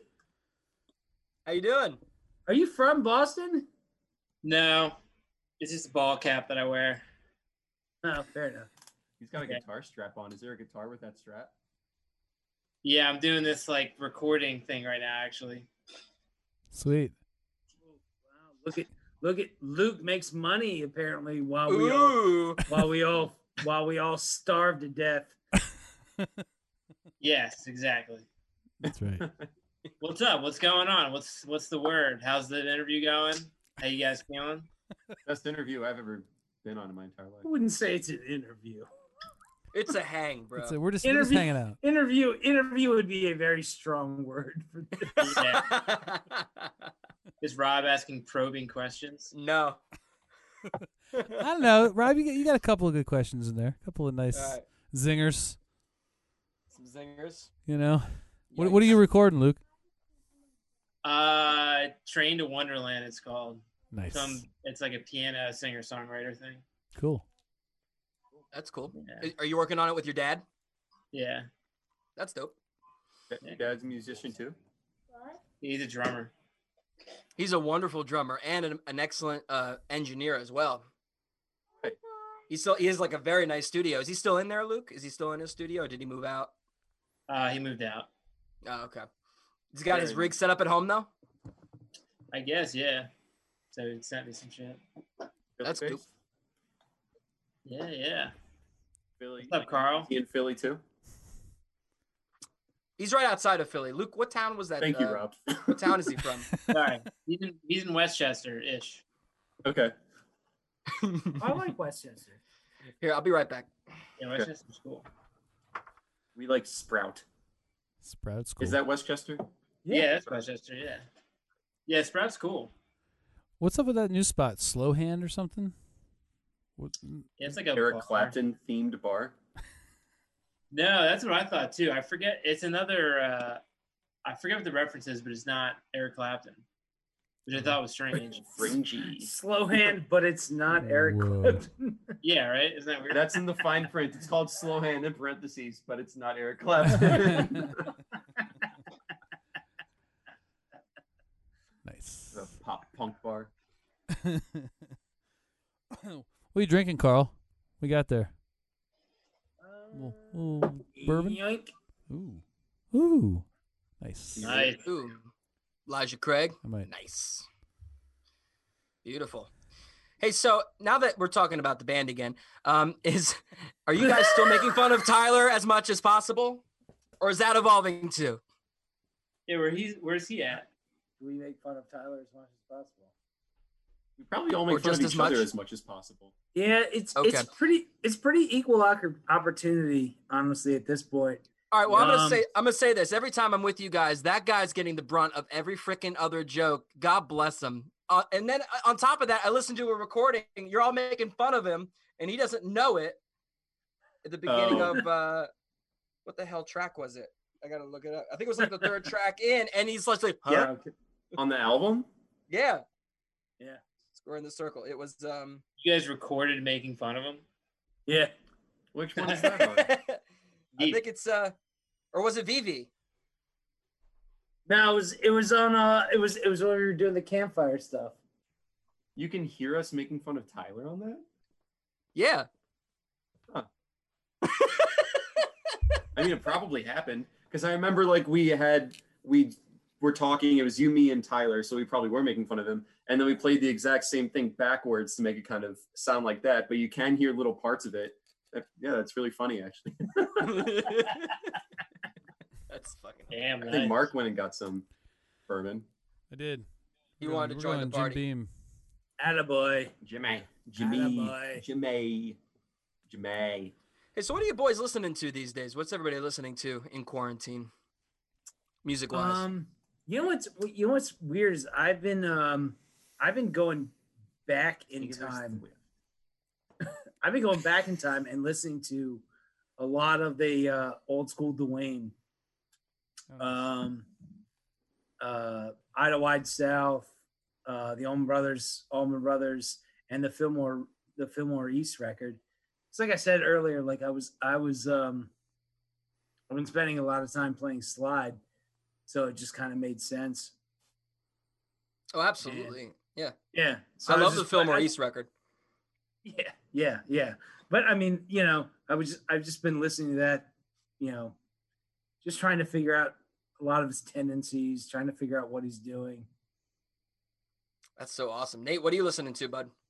I was just laughing because I was thinking, what have I been listening to the last couple days? And I've been listening to a lot of Tom Petty. No way. How come?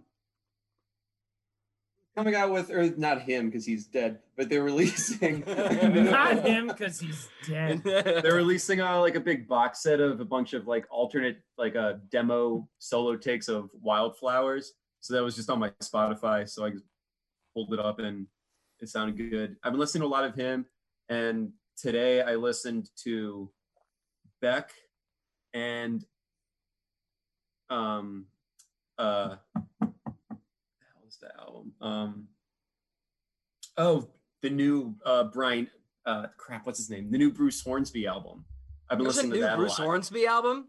there is and it's I really didn't cool know that. Did he That's come out with a new? Did he come out with a new version of "That's Just the Way It Is" again? Has I he hope done that so. a bunch of times? Yes. really. Uh, his his modern stuff is like really good. The album from last year is really good. This one is really good. It's really um deep lyrically. It's about like uh it's about like literally everything that's happening right now, pretty much. oh, is he? Did he like record it in quarantine and stuff, and he released it? Is it just like No. solo piano? No, so he's been doing it since last year, but just a lot of the I mean, a lot of the themes are just still incredibly relevant or even more relevant. Um, but no, it's like full band and like it's really weird, like ethereal sounding, like really soundscapey. It's it it's weird, but it's really cool. Yeah, he's always an artist that likes to stand out. I saw him at uh, uh, Love for Levon concert when they were trying to save Levon Helm's farm, and he came out with a dulcimer, and the stadium was just like, the hell, and it kept it kept feeding back because it's such a resonant instrument, and then like he's trying to play, there's just feedback going on and on and on, but he he plowed through it. He's a great singer. I love Bruce Hornsby. I've never seen him. I've never seen him. I would Never. love to. I like it. I like it when when he did that stuff with um. What was, up? the, Tate move. the well, the the bluegrass band, and they did like uh the way it is and all that stuff like that. Uh, Um, Bruce like the Hornsby and the range. And the Well, range, no, he, yeah. he he did a he did a bluegrass album with uh oh, who was it? It was a famous mandol- mandolin player. Um, Yeah, They did a Super Freak. They did like a bluegrass version of Super Freak. Yeah, yeah. Bruce Hornsby singing bluegrass super freak. It's it's really it's aw- it's really good. Um, it's yeah, like it's freaking cool, man. Like it's it, it is really cool. It's Ricky Skaggs. it sounds awkward. Ricky and it will Skaggs. almost Skaggs, be yeah. as awkward as Yeah. I am talking about this record because it is very awkward. But no, it's really good. Like it's it it is it is super good. Is it Ricky Skaggs? yeah, it is. Yeah. That's so cool. And you mentioned have you guys been wildflowers. Well, hold on, you listen. You mentioned wildflowers. Isn't it like uh, Rick Rubin produced that? Did he? I I, I thought Skaggs. so. Am I looking that up? Ricky Who's Skaggs Ricky as well. Dude, Ricky, let me tell you something about Ricky Skaggs. This guy, oh, he, Ricky Skaggs. he wear he wears a Boston Red Sox hat. yeah, Rick Rubin produced Wildflowers. Okay. There's an thanks, Mark. There's an interesting Hey, podcast producer, of guys. um. What's that, Luke? I'm gonna leave. It was good seeing y'all in brief. hey, hey, thanks for popping in, bro. Bye. It was, it was it wasn't a it wasn't a long stay thing. That's how I love you, buddy. Peace out. He's he's You said everything you need to say. that- well, it's good to see you guys. You Nate, too, Luke. Carl. thanks for I popping in, love buddy. you, buddy. I miss you. See you, Luke. Yeah, I hope you guys are doing well. See you, Good to see you last weekend, Nate. You too. Yeah, it was fun. It was a lot of fun. Well, Late. until we meet again. Till we meet again. Thanks, Peace. Luke. Thanks, buddy. Auf Wiedersehen. And I love him, but man, Lou Bosny. he's almost as awkward as Carl talks. But uh, Al- but there's an almost there's an awkward excellent. Sorry, your, your talk show skills. killing it. Thanks, buddy. Hey, uh, have you seen the Malcolm Gladwell Rick Rubin podcast? No, is that awkward? Almost as awkward as us. Yeah. Really? Almost. They really try. They do. But they go they dive into Rick Rubin's um like uh his past records he produced and kind of talk about like how they make the records. It's really interesting and how like Def Jam and everything kind of happened. It's really fascinating. I highly recommend it. I know he has. Um, I've read some things about, uh, or like seen little documentaries. I think it's mostly documentaries about like how in depth he goes with people, like with Red Hot Chili Peppers on Blood Sugar Sex Magik. I, that was Rick Rubin. Yes, it was Rick Rubin. Um, yeah, I think they like got a. He rented them out like a really old mansion for like two months or something, and they just stayed there and wrote the album there. That's so awesome. Yeah. Uh, And then there's house and then there's Saint Anger. We don't have to talk about that. we can just leave that one lie on the floor. Mark, what are you listening to, bud? Uh, I've been listening to the Crusaders a lot actually lately. Um, Really? Yeah, I don't know. I've been trying to like listen to some new shit, and uh, so like early Crusaders, like put it where you want it. That's that that era.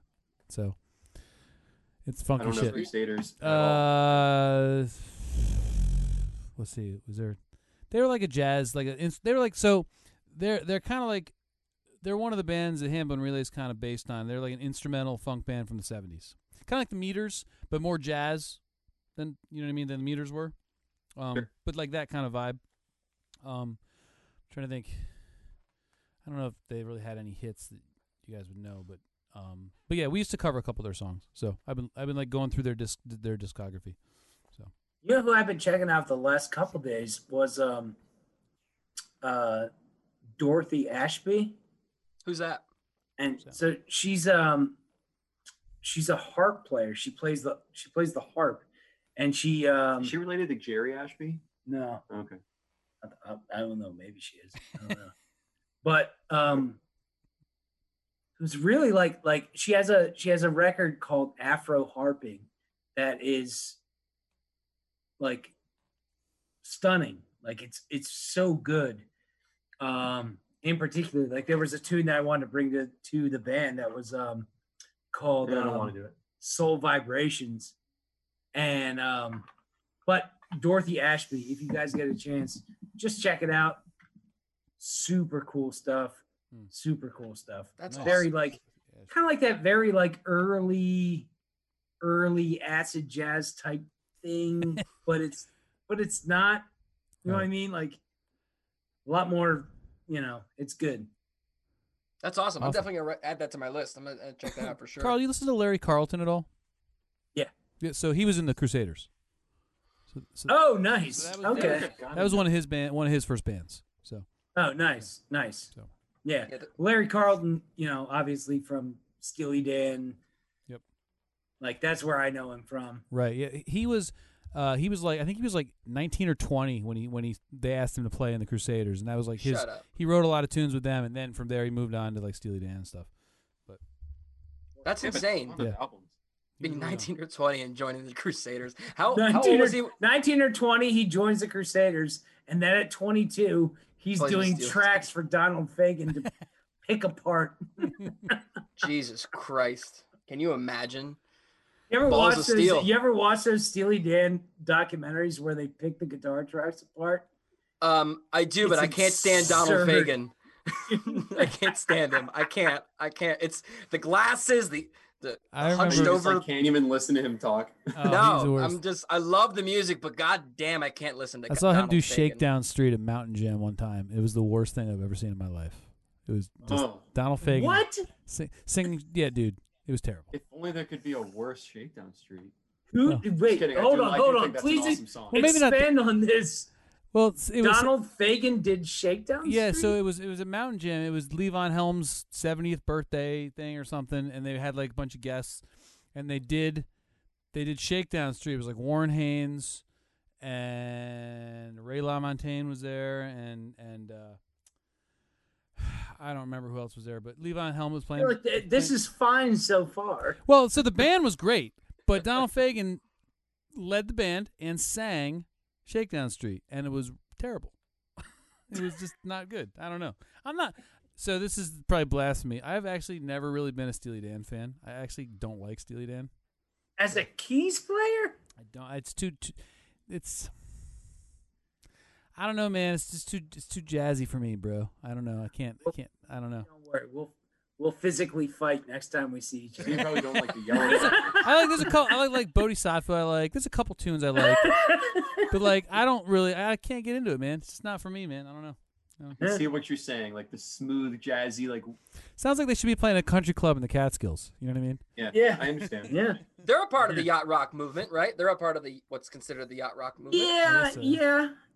Some of their They're stuff not is as far. Like they're not as far. Like they're not. They're not Christopher Cross. Like they're not that. They're not. They're not Yeah, that they're not level that. of yacht rock. Right. But like, yeah, they like you know. They've got some good songs. Hey but- nineteen. Hey nineteen could definitely be. be yeah, that's yacht rock. yeah, Kid Charlemagne is not yacht rock, right? No, no, that's like we just can all agree with that. Um, Uh, I- Aja is not yacht rock. Not No. yacht rock. no, no, yacht rack, yonk, Ink, yacht wink. Rack. um, but I listen to it for the musicians. I don't listen to it like really for the songs. I love just like the grooves and the textures and stuff Oh, that they come They're up with. unbelievably, unbelievably tight. yeah. Yeah, I and on got turned on. I I got turned on to them when I was in my early twenties, and yeah, kind of just never really turned back. Um, they were one of those bands. They were they were a lot like like Zappa to me, where it was like, the more I listened to them, the more I learned. Yeah. and you know what I mean. So it was you know, it was super cool. There's a in lot that- of in that- layers in that music for sure. Yeah. I love it. And then on top of that, they were like masterminds in the studio. They were brilliant, you know? Yeah, yeah. And then I used to say I've I saw a documentary where they were uh they were doing the uh the record for Aja and um my favorite drummer of all time, um Bernard Purdie laid down tracks for two I think two two or three of those songs. And it's just it's hilarious to see him interact with all these other musicians um because he was like like a lot of times from what the rumors are and i'm not sure it's not i'm not sure it's true but a lot of times um he would come to a session he would get his drum set up and then they would put up a sign next to his drums that just said the hit maker No, I have heard that too. They did that when he was with Aretha Franklin. Yeah. yeah Um, yeah, I can only imagine being a fly on the wall in that session for sure. You know what I mean? Like, but the the other thing is, like, you listen to his, you know, he was on, uh, he was certainly on Home at Last. It was Um, uh That's Uh, pretty recognizable. Black Cow, right? Is the Yeah, other one? Because yeah, that's the shuffle. Yeah. Yeah, that record's amazing top to bottom. That's Yeah. probably my favorite Steely Dan record of all time. It's probably the most classic too.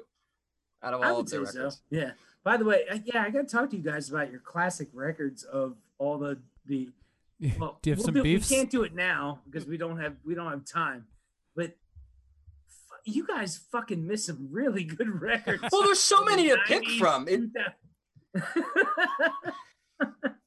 there's so many to pick from, and then you got to pick I from know your you didn't. Th- you didn't think we would listen to that shit. Guess what, Doctor? You Some wanted of know us what- have some time on our hands. oh, that's funny as shit. Um, which well, dude, there's so many good records from the 90s and 2000s. And I remember we all approached that differently. It was like, it was a personal thing. And then Jordan's trying to pick from the best from all time. But, you know, there's too many good records to name. We didn't have Yeah. enough time. And that podcast was already four hours. We were recording for four hours straight. right? Like, that shit's ridiculous. I, I, yeah, I can't believe you guys edited What it miss? down. That '90s one was like an hour and 45 minutes, and I'm sh- I don't know how much you edited it down, but good lot. God. a lot. Well, hold on. That's the Wings one. Is that the Wings one? Uh, the Wings one was the '70s, I think. Yeah, Oh, that was the 70s. Yeah, Those, uh, yeah, all those episodes was, was especially when we have all four of us talking. They're all like four hours, and then I edited them to like two. You know, there's a lot of. There, well, the Wings one, there's like there's like 20 minutes of us just chewing. You know, Because, yeah. And like the hotter we got, we couldn't talk about any of the music because we just couldn't fucking speak for like 10 minutes. And the last, the, we tried to do our number ones, and I'm like fucking almost vomiting. I'd be like a Bruce Springsteen pass, born to run. You like can't even think of what it is. No, I'm like, I don't even know who's playing what at this point. I don't know the record. I just, I'm, I can't fucking fathom what's going on with my mouth. dude, I have the best game for you. Okay, I'm so excited. here's the game. All right, see if you can ever find somebody that can listen to a Bob Seger song and not get nostalgic for high school. Find a guy. Find him. He doesn't exist. He doesn't exist. oh, did No miss one Bob ever wins Seger? that game. I don't think about high school when I hear Bob Seger. I'm Uh, thinking summer nights. I'm thinking, you know, I didn't What are you listen to thinking Bob about? Seger in high school. Why would I think about high school? there, hear I Bob found your guy, motherfucker. Bob Seger, Sitting right next to you. Silver you. Bullet Band. This fucking guy. this fucking guy can't do anything with the him. Yeah, the game's over, bitch. Woo! Uh, it's Apparently, worst game ever. I know. It's quick. Could have been a game between me and Mark Brown. Uh, we have to go on tour again, guys. We, we need to Dude, we, just hit did the night, road. we did night moves the shit out of that thing. Can we just go on like a trip? Let's close- I know. guys we have to like, go actually somewhere? play music? Can we just go to Deep Creek and tell all of our wives that we're going to go play? and then bring all of our instruments so that we can just play. But it's not like you know. Done. Mark's Mark's down. I'm down. don't have I to say- worry about making any money. I say I say Rob. we uh, we do a tour and close close out with Seger every night. I'm in. I'm in. do Let's do it. Done. Done. if Hambone was gonna close out their set with the Seger song every night, what song would it be? Ooh. tell, should use a few pounds. I don't know. I'm a Katmandu kind of guy, personally. Oh, nice. I, I So bet, many- I bet, uh, nice. I bet um, uh, Chauncey would sing it. Oh, he would. Um, oh, I would. I'm We- trying to think what I would pick. Going to Katmandu. I love uh, famous final scene though. That's a good one. But we it wouldn't work for Hambone.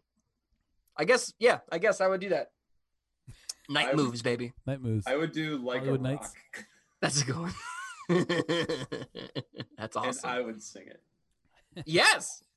I need you to get Rock. like I need you to get like all Bob Segered up. You're gonna get in the front, give you a microphone, and fucking just go for it. Wig. yes. Dude, so I don't think about high school when I think about Bob Seger, but I think about being a little kid watching football when I hear Bob Seger because of that song "Like a Rock" and like the what that Ford truck commercials.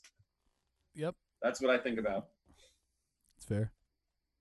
Thank you. I love it, man. No, thank you. You're Mm, welcome. Yeah. I think about being a six-year-old kid on the couch when I hear Bob Seger. Nice.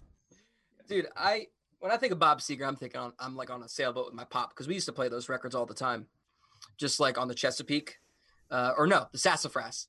Yeah, the Sassafras, River in Isn't Maryland. that a drink? Or that's sarsaparilla? Sassafras.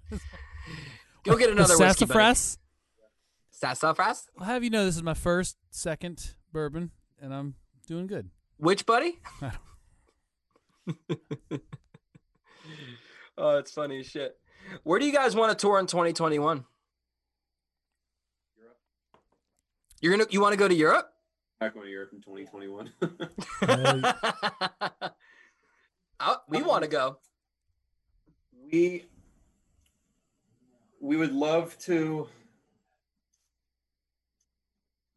we need we need to um we need to make money to buy a van in order to go further but I, what i we definitely want to do is pennsylvania you know the usual pennsylvania um new york the virginias i think if we can get back to where we were last year like um if we could get up back up to vermont or north carolina possibly again that would be cool um it's gonna be hard to do without a van Yeah. I don't know what's happening right now, but I like it. That uh, do you you don't have to ta say that just because people are listening hey, uh, that Rob, that that run that we were gonna do w- w- would be awesome to do with with, with these guys. Uh, oh yeah, we, we do were gonna whole do southern. we were gonna do like uh, Martin's, and then the whiskey jar in Charlottesville, but then we were doing Nashville, uh, Huntsville, Alabama. um, Huntsville, Alabama. what's that? What else was on that run? Do you remember? There was something else in- that I'm missing. Uh, we were gonna do uh, Virginia Beach. Oh no, Knoxville Preservation Pub in Knoxville, Yeah. Um, um, and Virginia Beach too. Yeah. So, so yeah, so that, that that'd be a cool run to do with you guys, man. Be a lot of fun. Rage, Rage Huntsville, dude. Alabama's You gotta, Roll supposed to- Tide. you gotta play some Skynyrd though. What's that? okay you guys got that i got we, we got the speaker You got guys Seger. got Well, you have to sing it. You... i said that we I'm would telling play you. like a rock Nice. All right. We're gonna be square relay closing out all those shows. Tell you, just make it a three set night. Yeah. We, you, Yeah. we play a set, you play a set, and then we all play a set. And then we play with each other. Uh, okay. Good Lord, Rob. That's how I roll, buddy. Anyway, thank you guys for joining us for dude. Check this out. I appreciate you guys calling in or phoning in, zooming in. We love you guys. oh We i thought you you were about to man. show us something Yeah. You know that we No. love you guys. oh Yeah, I on dude guys. check this out wow the name of the podcast. Make sure to go following Square the Squaring the Circle on Facebook or Instagram, and uh, the website is just squaringthecircle.com. SquaringTheCircleMusic.com. Ooh, gotta add the music. Yeah. Is there another Squaring the Circle? There might be. Not one that matters. anyway, thanks again, guys. Love you guys.